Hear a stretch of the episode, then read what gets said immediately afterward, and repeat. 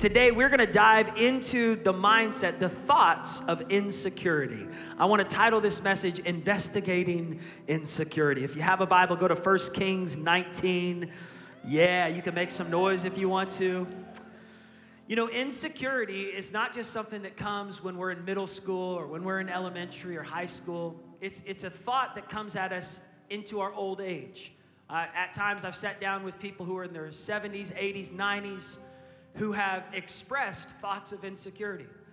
The definition of insecurity means to not be firmly fixed, to, to uh, in some ways feel unassured about yourself, to not feel confident about yourself, not feel confident about the future, to be uncertain about people's love for you, uh, to feel anxious, to constantly be questioning, Am I good enough? Do people really like me? Are they talking bad about me? Uh, is my future secure? Is, does my boss like me? Is he going to fire me this next week? I remember uh, sitting down with someone. I went to visit the nursing homes. Uh, our church does this every year in December. And I was sitting down with this lady. She was in her 80s, and she said, You know, I'm so insecure about my family's love for me because they rarely ever come to see me. And I just question if they really do like me and what they actually think about me. And it got me thinking these thoughts of insecurity don't just come at us when we're teenagers, they come at us at every season of life.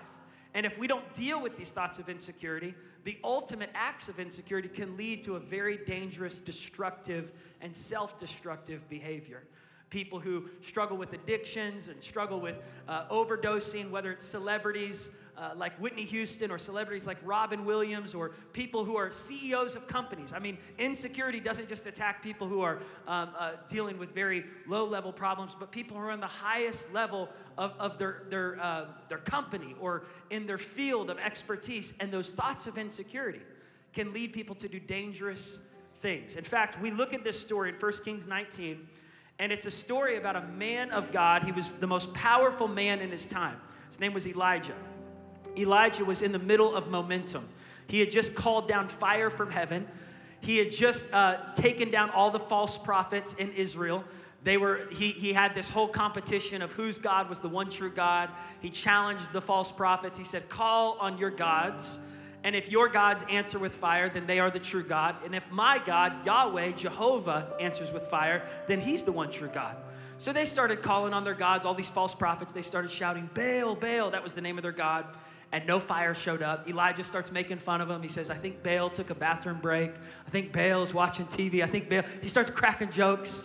And then he calls on his God. Fire shows up. Then Elijah prophesies that rain is going to fall. It hadn't rained for three years. All of a sudden, it starts raining. I mean, Elijah was extremely confident. He had no struggle with self esteem. He had no question about who his God was and who he was in God.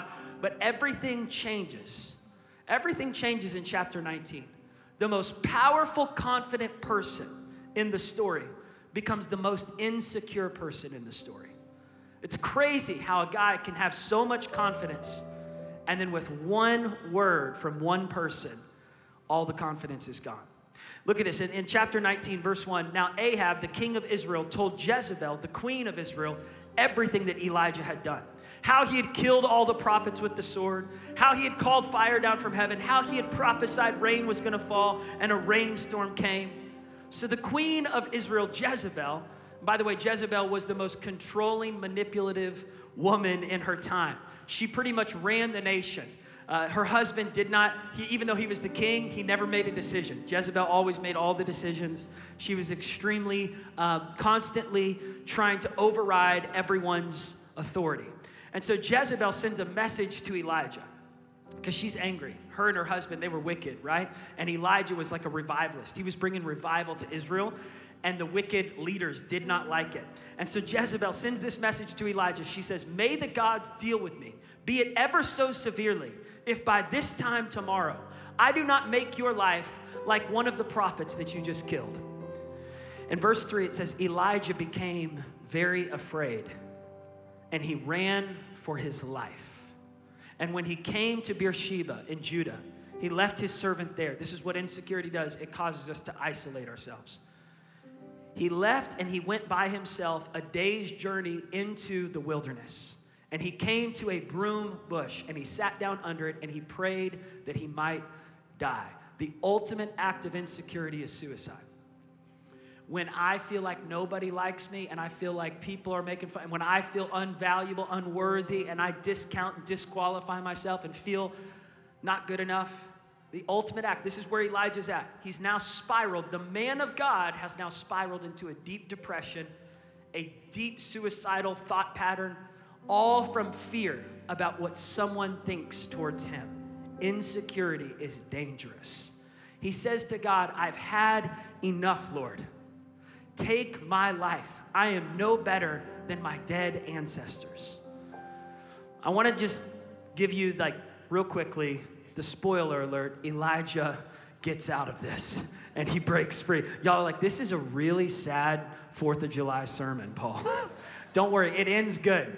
He breaks free of the insecurity, he goes back into his ministry. But I just want to set this story up today that God has a plan for all of us in this room to live with confidence, to have a healthy mental and emotional state that's not controlled or dictated by what people think about us or what we think they think about us or what we think they're saying about us or whether or not we feel like we measure up in the eyes of others.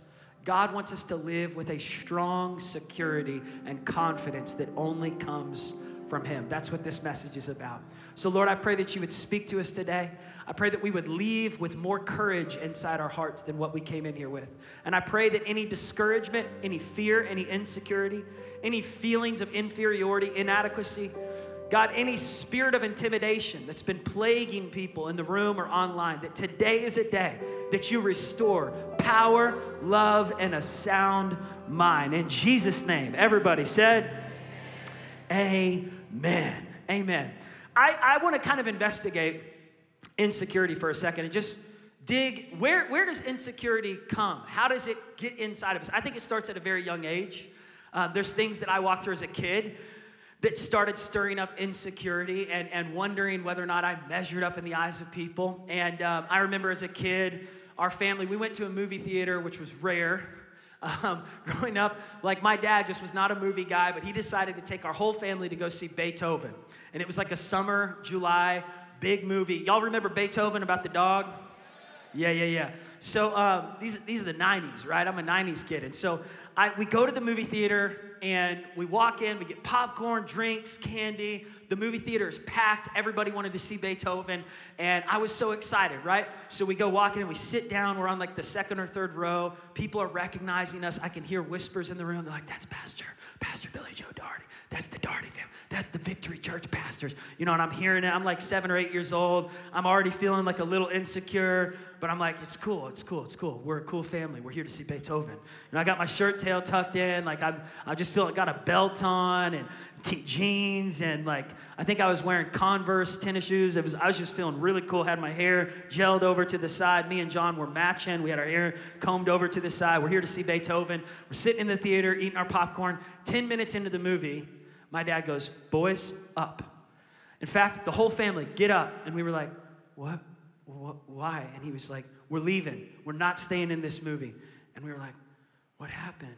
He's like, I, I'm not gonna, you guys just get up right now. So we go walking out of the theater. People are talking, they're whispering. I'm feeling super embarrassed, insecure. And he goes, and we said, Dad, why are we leaving? He said, I did not like the dress that that lady was wearing. And John and I were like, We did. like, can we go back in the movie? And he was like, no, spankings for both of you. And, you know, we left the movie theater and I felt so insecure. And I remember like friends asked me, did you see Beethoven? And I was, I was like wanting to lie. I was like, yeah, I did see it. I'm really cool. I saw the whole movie, but reality, I only saw 10 minutes.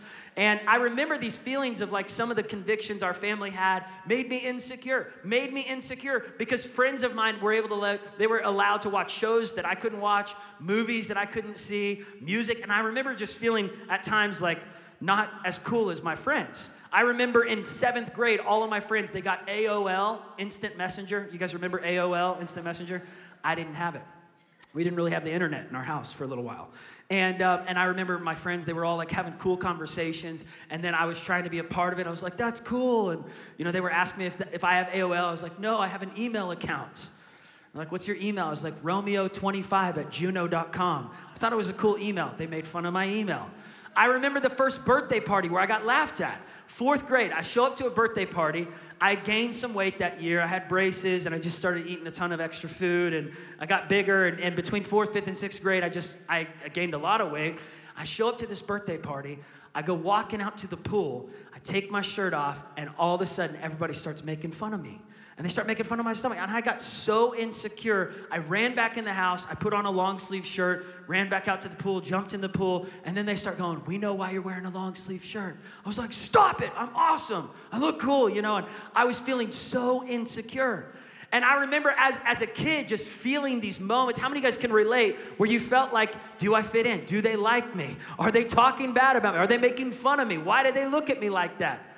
Even while I'm preaching right now and talking about insecurity, I'm starting to feel a little bit insecure looking at your faces right now. Because the way, and one of you just walked out to the restroom. But in my mind, I'm thinking they're leaving because they don't like the sermon. What is that? That's insecurity. I deal with this as a pastor. Every single week, I question. I, I have thought bubbles that I draw over some of your heads, and I'm like, they don't like it. They're on their phone and they're not taking notes. They are on Instagram. They do not even like this message. And this is what insecurity does insecurity causes us to believe things that aren't even true.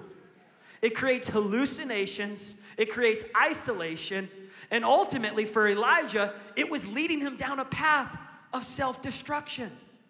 Why, why do people um, pick up like really bad habits? Why do, why do people get into addictions? Why do people become anorexic and, and, and have bulimia. And why do we get into the, it's because we care so much about somehow looking good in the eyes of people, being accepted by people, searching this quest to feel secure. And insecure can lead to so many destructive things. At the root of insecurity, it's the fear of man. Proverbs 29, verse 25, the wisest man in his time, King Solomon, he said, The fear of man is a trap for your life, it's a snare. But whoever trusts in the Lord is kept safe. Whoever trusts in the Lord, the cure to insecurity is caring more about what God thinks than what everybody else thinks. The fear of man is rooted in an approval addiction. I remember when we started putting our sermons as, as a church on YouTube, and um, our media director, he was like, Paul, they're up on YouTube. You should go and look at what people are saying about the message. I was like, awesome. So I, you know, I go over to YouTube and start reading some of the comments. And I start looking at like the thumbs up on YouTube, and then I look over and there's like thumbs down. And I see like, I'm starting to count, like, right, we got like 15 thumbs up, and we got a couple. Who are these thumbs down people? So I call our media guy and I go, how do I find out who the thumbs down, like, who put the thumbs down on there? And he's like, it's anonymous, we don't know. And I was like, all right, we're gonna try to find the IP address for the thumbs down people. I said, whatever you got to do, call the cops. Call, like, we need, and he's like, why? And I go, because I need to talk to these people. Why don't they like me? Why don't they like my sermons? What am I doing wrong? Insecurity can drive a person crazy. I, I can tell by the way you're looking at me, you're like, this guy needs help. I do. I will admit, I need God's help. you know an insecure person when they won't admit that they're insecure. I'm not insecure. I, I, I, read this book by a guy named Ed Welch, and the title of the book was When People Are Big and God is Small. When People Are Big and God is Small. Really good title. I like that. And he asked some questions to kind of dig into whether or not you deal with insecurity. And I want to give you those questions. Do you often feel the need that you have to have something from other people? Do you crave compliments? Are you ever afraid that you might be exposed as an imposter? Are you overly concerned with how you look? Do I look good? Do I look good? Is my hair right? My shirt right? Did I do it right? Does it look good? Are you overly concerned with how much you weigh? Whether or not you've gained too much weight in the last few weeks, last few months, last year. Are you overly concerned with how you're dressed? Do you think about your self worth or self esteem a lot? Do you often feel painfully unappreciated? They don't appreciate me. Boss doesn't appreciate me. My family doesn't appreciate me. They never visit me. They're never thinking about me. I don't feel appreciated. They're never thanking me for what I've done. I've done so much for this company. I've done so much. I'm not appreciated. Do you make excuses for your mistakes? It's not my fault. I'm not the one who did it. It didn't happen like that. Do you justify bad behavior or shift blame because you can't handle the thought of failing in front of people? Because if I fail in front of people, I must be a failure. And I'm not a failure because I'm a success. So I can't admit that I did something wrong because admitting doing something wrong makes me look like a failure. And I can't be seen as a failure because I'm so insecure about being seen as someone who made a mistake. Do you show favoritism? Are you overcommitted, saying yes to everyone because you have to please everybody and you can't stand the thought of letting somebody down because what if they stop liking you? You have to be liked, so you have to say yes. Do you get easily embarrassed in front of people? Do you compare yourself to others? Do you feel good when you win? Do you feel envious when you lose? After walking away from a conversation, do you replay the conversation in your head? Does that person like me? Were they just laughing at my joke out of pity? Were they offended by what I said? Did I offend them? I need to text them. Are you offended? Are you offended? Did I offend you? Do you think that I offended them? I need to ask some other people in the conversation. Did I offend them? Hey, I'm, I'm literally preaching to myself. This is a hard sermon for me to preach. It's surgical, right? Because we're digging deep. Where do these thoughts come from? We're investigating are these thoughts worth believing? Overthinking conversations. If you ordered a steak at a restaurant and it came out cooked wrong, would you send it back and ask for the cook to get it right, or would you eat it without complaining? And later on, give it to your dogs. I don't want to offend the waitress. I don't want to offend the cook. I don't want to offend anybody. I know I paid for it, but I can't ask to send it back because if they don't like me, if they give me a look, they might put a hair on the steak, they might spit on the steak. And I know people are out to get me, and so I've got to be very defensive and I got to keep a posture of constantly suspicious about everybody's motives towards me. And if they tell me they love me, I'm not really sure if they love me. I can't fully believe if they love me because they're going to hurt me like other people hurt me in the past. So I don't want to get too attached because they're probably going to leave anyways. Insecure. Are you able to take criticism? Constructive criticism? Or do you feel like everybody's trying to attack you? Do you make eye contact when you talk? Is what I do good enough? Is that a question you ask often? Was it good enough? Was I good enough? Did I do a good enough job? Does my boss like me? Are they gonna fire me this week? Oh, snap. Are they really gonna fire me? Oh, crud. They're gonna fire me. I know they're gonna fire me. Constantly questioning where you stand with others. Do people see me for, for more than what I can do for them? Is my life mediocre compared to my perception of others? Do I even trust myself? These are questions that dig deep into where does insecurity come from? And when we become so concerned about what people think about us and we have an excessive fixation on everyone else's opinions, we become paralyzed in our purpose. This is why Elijah was running running from his ministry, running from his purpose. The man who called fire down from heaven literally just 24 hours earlier. The man who prophesied rain was going to fall, and now he's running because of one woman's opinion. One woman's words sent this powerful, confident man into a spiral, suicidal, depressed state. It's crazy what insecurity can do to the strongest of us in the room. And if we don't deal with it, it will take us out. I want to give you real quickly eight things that happen when you let insecurity rule your life. Eight consequences. Number one, idolatry. Idolatry. God said, You should have no other God before me. When I care more about everyone else's opinions than God's, I've now put people on the throne of my heart. When I care more what man thinks about me than what God thinks, then now I've created an idol in my life. If I'm seeking to please man more than I'm seeking to please God, then I'm missing the whole point of life. This last week, I, I went to the mountains and um, I spent some time just kind of seeking God, and I try to do this once a year.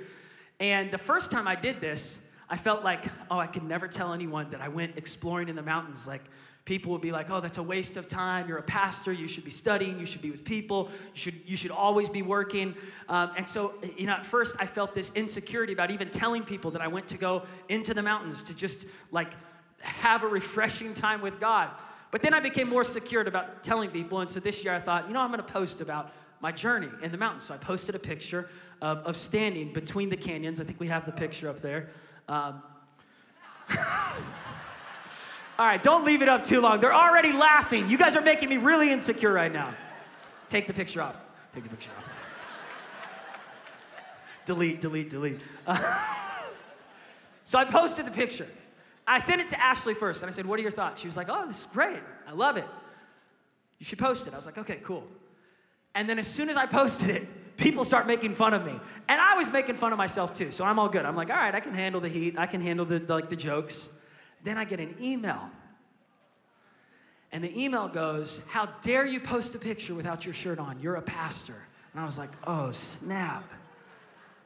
That's right. There's that one scripture that says pastors are not allowed to ever take their shirt off. It's in First Bolognians 13 11. Bull snot. And y'all remember in fourth grade, I struggled to ever take my shirt off. I was so insecure. I was so insecure. Even, even when I lost weight, I still kept a shirt on. All through high school. I just never wanted to take my shirt off. And so here I was, it's 100 degrees in, in the heat, and I'm in the desert. And so I had my shirt off, and y'all, it was shoulders up. I didn't show y'all my belly, it was just shoulders up. Nobody seeing the belly button. And, but yet I felt so insecure by the email, so I call Ash and I'm like, I need to delete the post. And I need to apologize this weekend that I posted a picture that showed my shoulders up because now I've probably like I've sinned and she was like, "What are you talking about?" Insecurity can stop us and it can it can stifle us from really enjoying our life. I remember talking to one guy who got blessed with a brand new car, got blessed with it. And he said, I can't tell anybody. I said, Why? He said, Because people are going to judge me. People are going to judge me. I said, What does their opinions matter? God blessed you with a brand new car. I remember talking to a single parent mom who got blessed with this uh, a brand new car from our church. And she said, I just feel like I can't tell anybody about it. Why? Ah, because it's going to offend some other single parent moms that didn't get a new car. I said, You need to wear your blessings well. God gave you that blessing. You don't need to be ashamed of the blessings God gave you. Come on, somebody. We listen, our society is so petty and we are so obsessed with, with this approval of people. We are idolizing humans over God. I care more about everyone else's opinion than God's opinion. Secondly, it leads to ineffectiveness. The consequence of insecurity is I become ineffective. I, am no longer like walking out my purpose because I'm afraid that somehow I'm going to fail in front of people. Somehow I'm not going to be approved by people. I'm preoccupied by what everyone's thinking, so I'm no longer effective in my job. I'm no longer effective as a pastor. Thirdly, it leads to a lack of authentic love. We're now overly concerned with getting it right in the eyes of people. We turn people into projects to accomplish. We withhold our compassion. We grow reserved. We calculate everybody's movements around us, everybody's words. And now we're no longer being authentic. We're just trying to win people's approval. It's like we're all on The Voice, we're all on American Idol, hoping that someone will hit the button, turn the chair around, and say, You win, Paul. I choose you. Imagine, right? The, the Olympics are about to come up. Imagine if those gymnasts on the Olympics, got out there on that, you know, what's it called where they walk on the beam? Yeah, the beam. Imagine, imagine, imagine that, that like one of those amazing Olympians gets out on the beam and then starts looking around the room and starts seeing the news cameras and the people and forgets her routine. And all of a sudden she gets down on her knees, lays down, and out of fear, she just hugs the beam for five minutes, and all the news cameras are watching, and she's staring at everybody. And then she gets up from the beam and she goes like this. We would be like,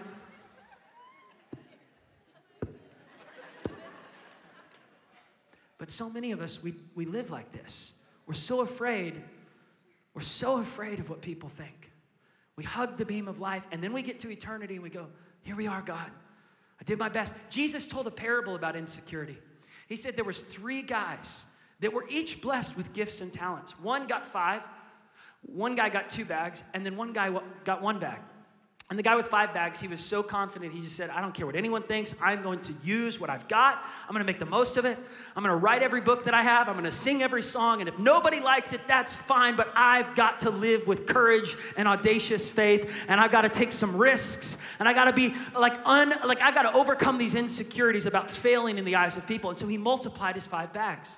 The other guy with two bags, he did the same thing.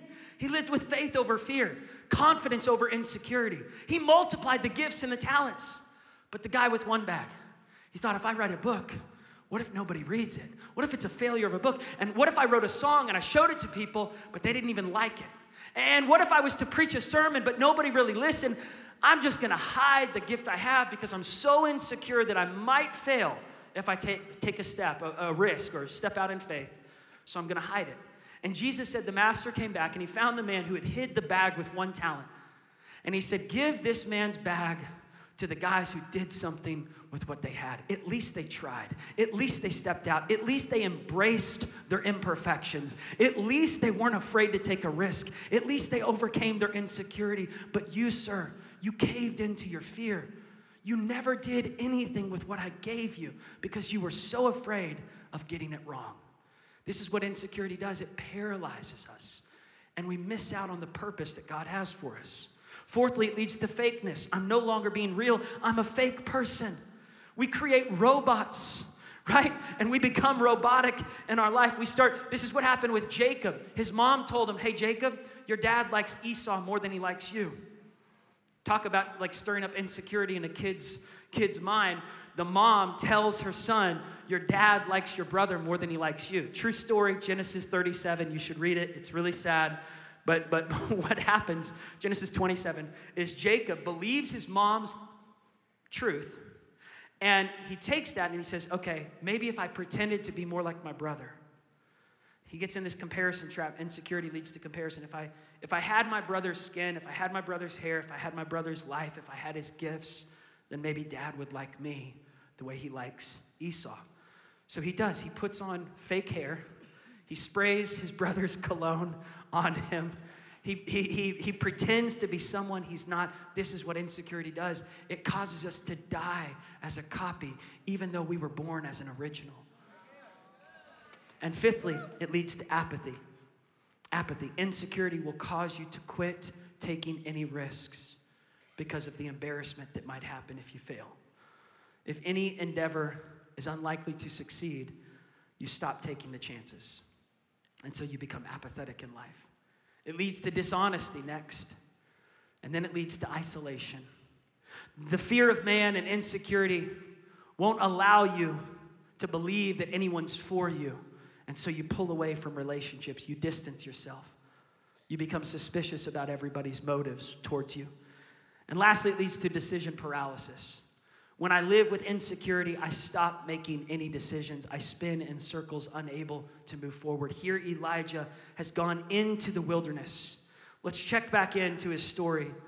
It says in verse 8 of 1 Kings 19 Elijah journeyed 40 days and 40 nights until he reached Horeb, the mountain of God. And then he went into a cave all by himself and he spent the night. So he's isolated, he's paralyzed in his purpose, he's suicidal, he's depressed, all because of insecurity.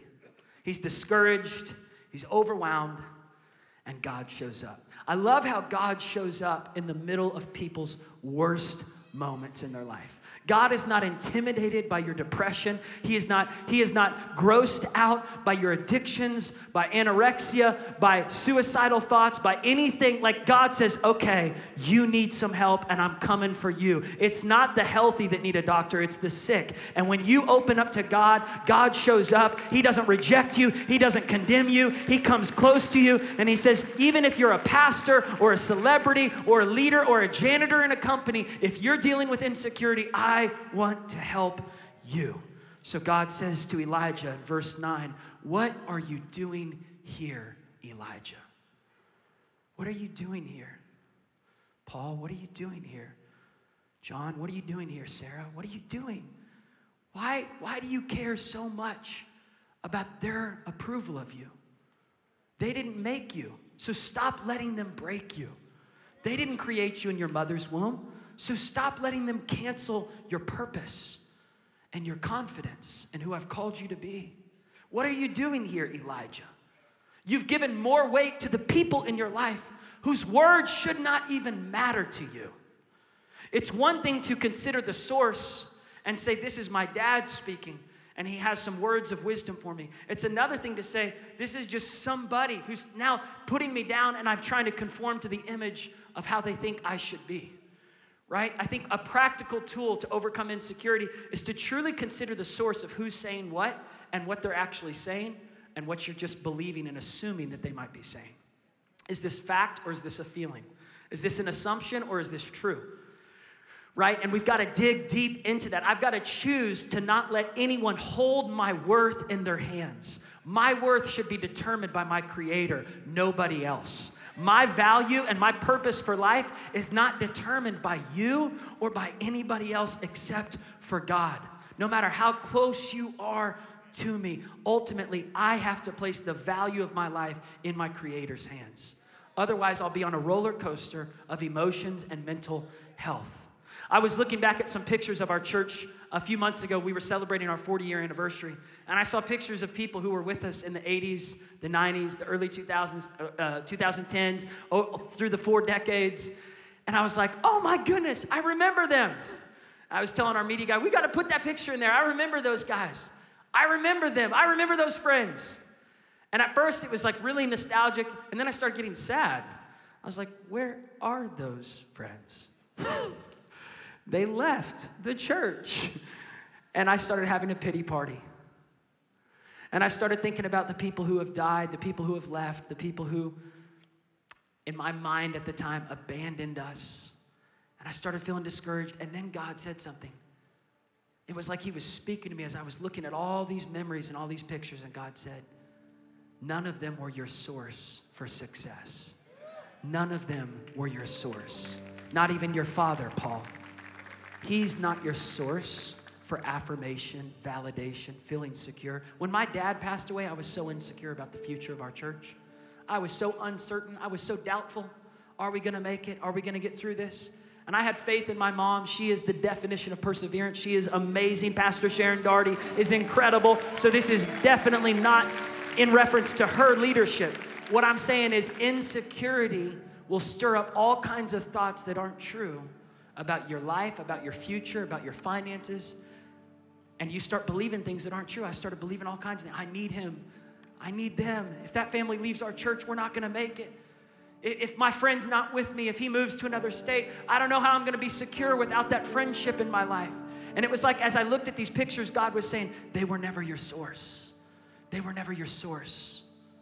Elijah, you don't need Jezebel's approval to be confident who I've called you to be. You don't need everybody to like you, but you need to like you because you live with you. And even when you take a vacation, you don't take a vacation from yourself. You go with you everywhere you go. Some of y'all are like, that's amazing. I remember I had a revelation because I thought if I dislike myself, maybe I'll be better. Like, you don't make yourself better by hating yourself more. One of the best ways to become mentally and emotionally healthy is to love who God made you to be. I, I heard one person say, um, you know, you shouldn't be confident in yourself, you should be confident in God.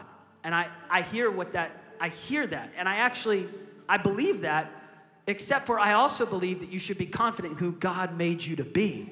Because if you aren't confident in who God made you to be, God doesn't just want you confident in Him, He wants you confident in His creation. David wrote in Psalm 139 I am fearfully and wonderfully made. God, you make all things well. David was saying, You did a good job on me, God. And I can already hear some people go, Oh, that is so cocky. That is so arrogant that David said God did a good job on him. No, you know what David was saying? He was saying, I may not be my dad's first pick, because he wasn't. His own biological father didn't even think about him when Samuel the prophet came to find the next king of Israel. Jesse, the father of David, he brought out all the other sons before he brought out David. David was not confident in himself in an arrogant way, he was confident in himself in a godly way. He was saying, I may not be their first pick, and maybe I've gained too much weight in the eyes of these people. And maybe this guy thinks that I have no business being on the battlefield with Goliath. And maybe these people assume that I'm an arrogant, cocky little kid. But God, I know who you are. And I know that you don't make mistakes. And even if I was born out of a sin my mother committed, and even if everybody else accuses me of motives that aren't true, God, I'm gonna believe what you say about me that I am fearfully and wonderfully made, and you did a good job on me. I'm not a mistake, I'm not a failure of a person. I'm not a dysfunctional human being. I have a purpose. I'm here on purpose because I have a purpose. So I'm not going to believe these thoughts of suicide and depression and insecurity. This is where David was at. He was convincing himself, I am a good creation because I have a good creator. And a good creator does not make bad creations, he makes good creations because he's a good creator. And when God finished the six days of creation, on the seventh day he rested, he said, It is so good. You know what God thinks about you? He thinks good thoughts. To overcome insecurity, I want to give you real quickly four ways to overcome insecurity. Number one, we've got to renew our mind to God's word. I cannot be transformed into who God's called me to be without renewing my mind. Paul said in Romans 12, verse 2, you change your behavior by changing your thoughts. You change your life by changing your mindset. The battle is between the ears. So I have to renew my mind to God's word. Ephesians 2, verse 10 says, I am God's masterpiece, his handiwork, created to do good things that he prepared in advance for me to do. Romans chapter 8 says, There is now no condemnation for those who are in Christ Jesus. I've been adopted by God, I've been washed by the blood of Jesus. He paid the highest price for my life. He calls me valuable, he calls me his own. When God showed up to talk to Gideon, Gideon was the most insecure kid in Israel. God said, Hey, mighty warrior. Gideon said, Who are you talking to? he said, Yeah, you mighty warrior, Gideon. Gideon said, uh, I'm the weakest in my family, and I come from a very dysfunctional family, and our family is not strong in Israel, and we don't belong on the battlefield. And God said, You're the warrior that I'm going to use to lead Israel into its best days yet. And Gideon said, I don't believe it, so I'm going to test you on this. Gideon's insecurity led him to just questioning God, everybody, everything. But sure enough, God used Gideon to do amazing things. And God wants to use you to do amazing things, but you got to renew your mind. Number two, trust completely in God's love and validation for you. Trust completely in God's love and validation for you. You only need God's love and validation to be secure and confident. David said, If I've got Jesus, I can make it. If I got God on my side, if God is for me, who can be against me? Who can be against me? I remember watching this movie years ago about a, a, young boy, true story, in Sierra Leone. He was kidnapped from his family, watched his mother get shot in front of him, his brother his father escaped. And it was during the time where there was a genocide and a civil war in Sierra Leone. And the rebels were killing just massive, like just going into towns and killing innocent people children, men, women, grandparents. And they gave this seven year old boy that they kidnapped a machine gun and then they drugged him. Just put drugs in his mind and his body, just shot him up with all kinds of drugs. And then they told him, You are a killer. You are born to kill and they said, You need to kill everyone you see. And so this boy at seven, eight years old walked into towns with a machine gun and he shot innocent kids, babies, parents. He was taught to kill for the next year and a half as he was part of the rebel army. All he did was go into towns and kill people. He became one of their top soldiers as an eight year old boy. And one day his father came and found him, snuck into the rebel camp. And he said, Son, the son didn't recognize his dad at first. He said, Son, it's me, it's your daddy. And the son pulled out the gun. He said, I'm going to shoot you, dad, because I'm a killer now. I've been trained to kill. The dad said, No, no, no, son. The dad starts crying. He said, You're not a killer. You're a soccer player. You're going to be a doctor one day. You're a good boy. You're my son. And the boy said, No, no, I'm not good. I'm bad. I'm bad. I've made bad decisions and I'm going to kill you. And he points the machine gun at his dad to shoot him. And his dad comes closer and he says, No, son, you're not a killer. You're not a killer. You're my son. You're a good boy. And all of a sudden, the boy, you just see his eyes just starts bawling. He drops the machine gun. He hugs his dad. He said, Dad, I can never be forgiven for what I've done. I've killed innocent kids. His dad just hugs him in his arms. He says, I forgive you. I love you, son. You're a good boy. And I was weeping watching this movie, and I was thinking, this is how God comes into our lives. And He comes and He speaks a word, and His blood is stronger than your sins, stronger than your mistakes, and He calls you His own. Number three, if I'm gonna break free of insecurity, I've gotta see myself the way God sees me. See yourself the way God sees you. Stop calling yourself ugly every time you look at the mirror. Stop calling yourself unqualified. Stop thinking your boss wants to fire you every week. Stop questioning whether you did a good job on the meeting or gave a good sermon or gave a good speech or Stop overthinking every single conversation, feeling like you're constantly offending everyone. You've got to see yourself the way God sees you. David said, Lord, you've searched me and you know me. You know words on my mouth before they even leave my tongue. You know my thoughts from afar, and you think good things about me. God, your thoughts for me outnumber the sands on the seashore. And every time you think about me, you think thoughts of love and affection for me. David was convinced that God loved him. Number four, if you're going to break free of insecurity, if I'm going to break free of insecurity, I've got to speak over myself what God says about me. It's not enough to just read it, I've got to speak it. Numbers 13, verse 33, the Israelites said, We are like grasshoppers in the eyes of our enemies. We are not worthy to take the promised land. We are not qualified we are like grasshoppers in our own sights. They convinced themselves of an insecure thought and they believed it and they spoke it and they canceled out their future purpose. For 40 years, they wandered in the wilderness of depression because they lived with insecurity about the future. Let's go back to Elijah. I want to just hear what God says to him. God speaks to Elijah in 1 Kings 19 in the cave. And there was an earthquake, but God was not in the earthquake. There was a fire, but God was not in the fire. There was a windstorm, but He was not in the windstorm. And then there was a gentle whisper. And the whisper of God came to him in verse 13, and God said again, Elijah, what are you doing here? Paul, what are you doing here? And Elijah said, God, I've been very zealous the Israelites rejected your covenant. They've torn down your altars. I'm the only one left. Insecurity becomes narcissistic. You start thinking you're the only one. I'm the only one who does this. I'm the only one who deals with this. I remember when I was in college, I signed up to be a referee for intramurals because I wanted to break free from insecurity. and it was my fourth job that year. And so I refereed 10 games a week. If you want to break free from insecurity, become a referee. You will get all the boos. People will spit on you. I got pushed. I mean, these the girlfriends of some of these guys were yelling at me, "Are you blind? You're the worst ref I've ever seen," you know. And I was trying to do my best and every night I'd go home and I got $5 an hour to be a referee and just hear the worst things yelled at me. And and yet I was learning, don't take it personal. Don't take it personal. You're just being a referee. You're just doing your job. Don't take it personal. But then I was also learning to do take it personal.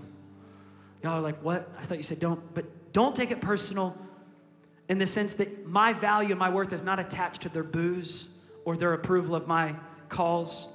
But do take it personal because a secure person can handle constructive criticism to grow.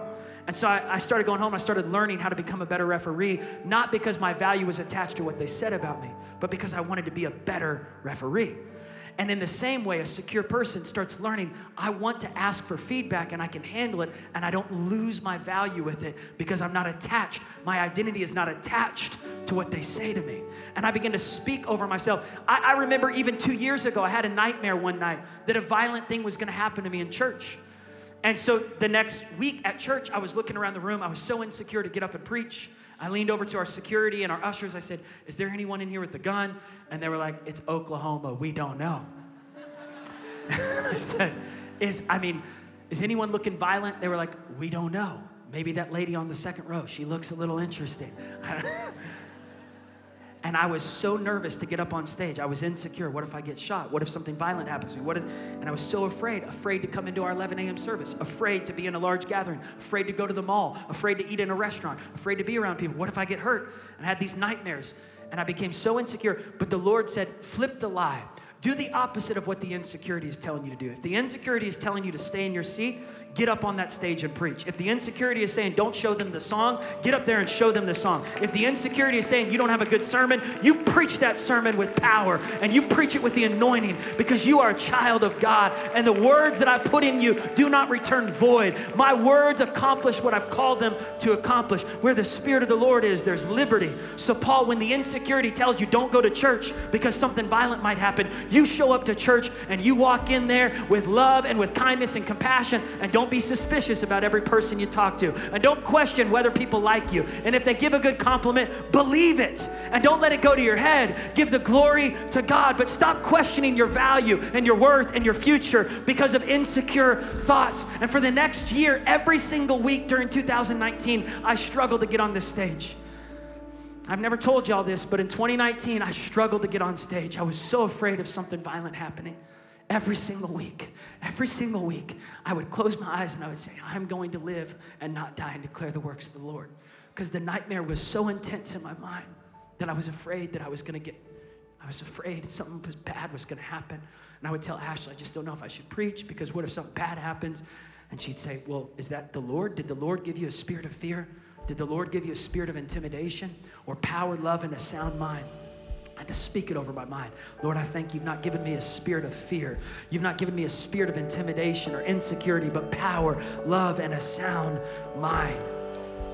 When the 13 colonies separated from Great Britain, they made a courageous decision. When they signed the Declaration of Independence, they were saying, We are no longer under the rule of King George and the tyranny of him withholding us being able to worship and freely do what we want to do. When they separated, they signed that I was thinking this weekend, what if we could break free from the tyranny, from the tyranny of the spirit of insecurity?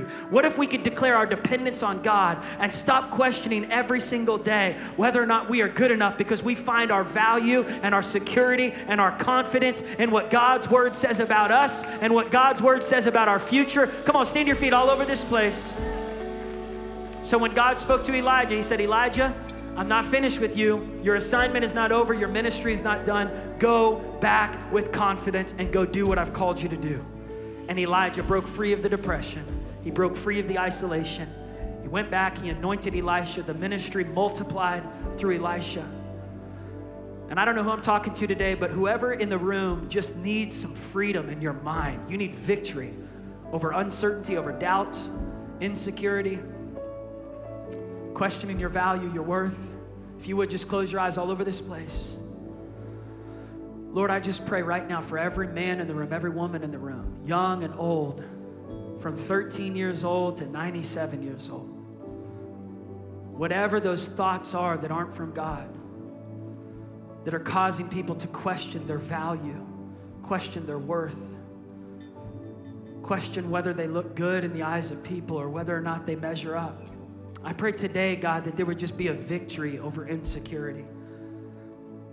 I pray for anyone who's got caught in the spiral of depression or thoughts that are just stirring up all kinds of feelings of inadequacy. I pray today, God, that you would set free people from the slavery to fear and insecurity all over this room with heads bowed and eyes closed. If that's you and you just you just need victory in your thoughts in this area. I want you to raise your hand up all over this room. Yeah. Insecurity will tell you don't raise your hand. Don't raise your hand. What if people think this about you? But a secure person says no i'm ready. I'm ready. I'm ready. I'm ready for freedom in this area. I am ready to be done with these thoughts I am tired of overthinking every single day in conversation. I am ready to believe the best about what God says about me, what He says about my future. With hands raised today, if you're here today and you say, I'd like to join in that group, I need, I need freedom in an area in my life, why don't you just come down to the altar? Go ahead, just do the opposite of what insecurity is telling you to do. Just flip the lie today and say, I am going down to that altar with confidence I can approach the throne room of grace with confidence. This is what Hebrews 4, verse 15 says Let us come boldly into his throne room of grace and receive the grace that he has for us. Let us come boldly with confidence. Come on, today, you're getting your confidence back. Let's sing this worship song together all over this room. Let's just begin to worship God today. As you do that, He's going to renew your mind. He's going to renew your mind. He's going to renew your mind. I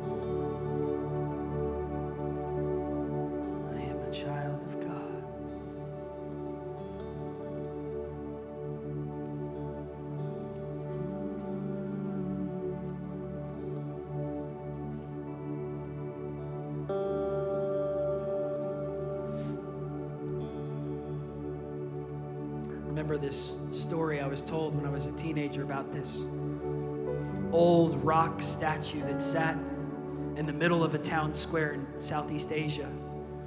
And it had sat there for hundreds of years. People had forgotten who put it there, why it was there. It was just a big rock statue as big as this stage.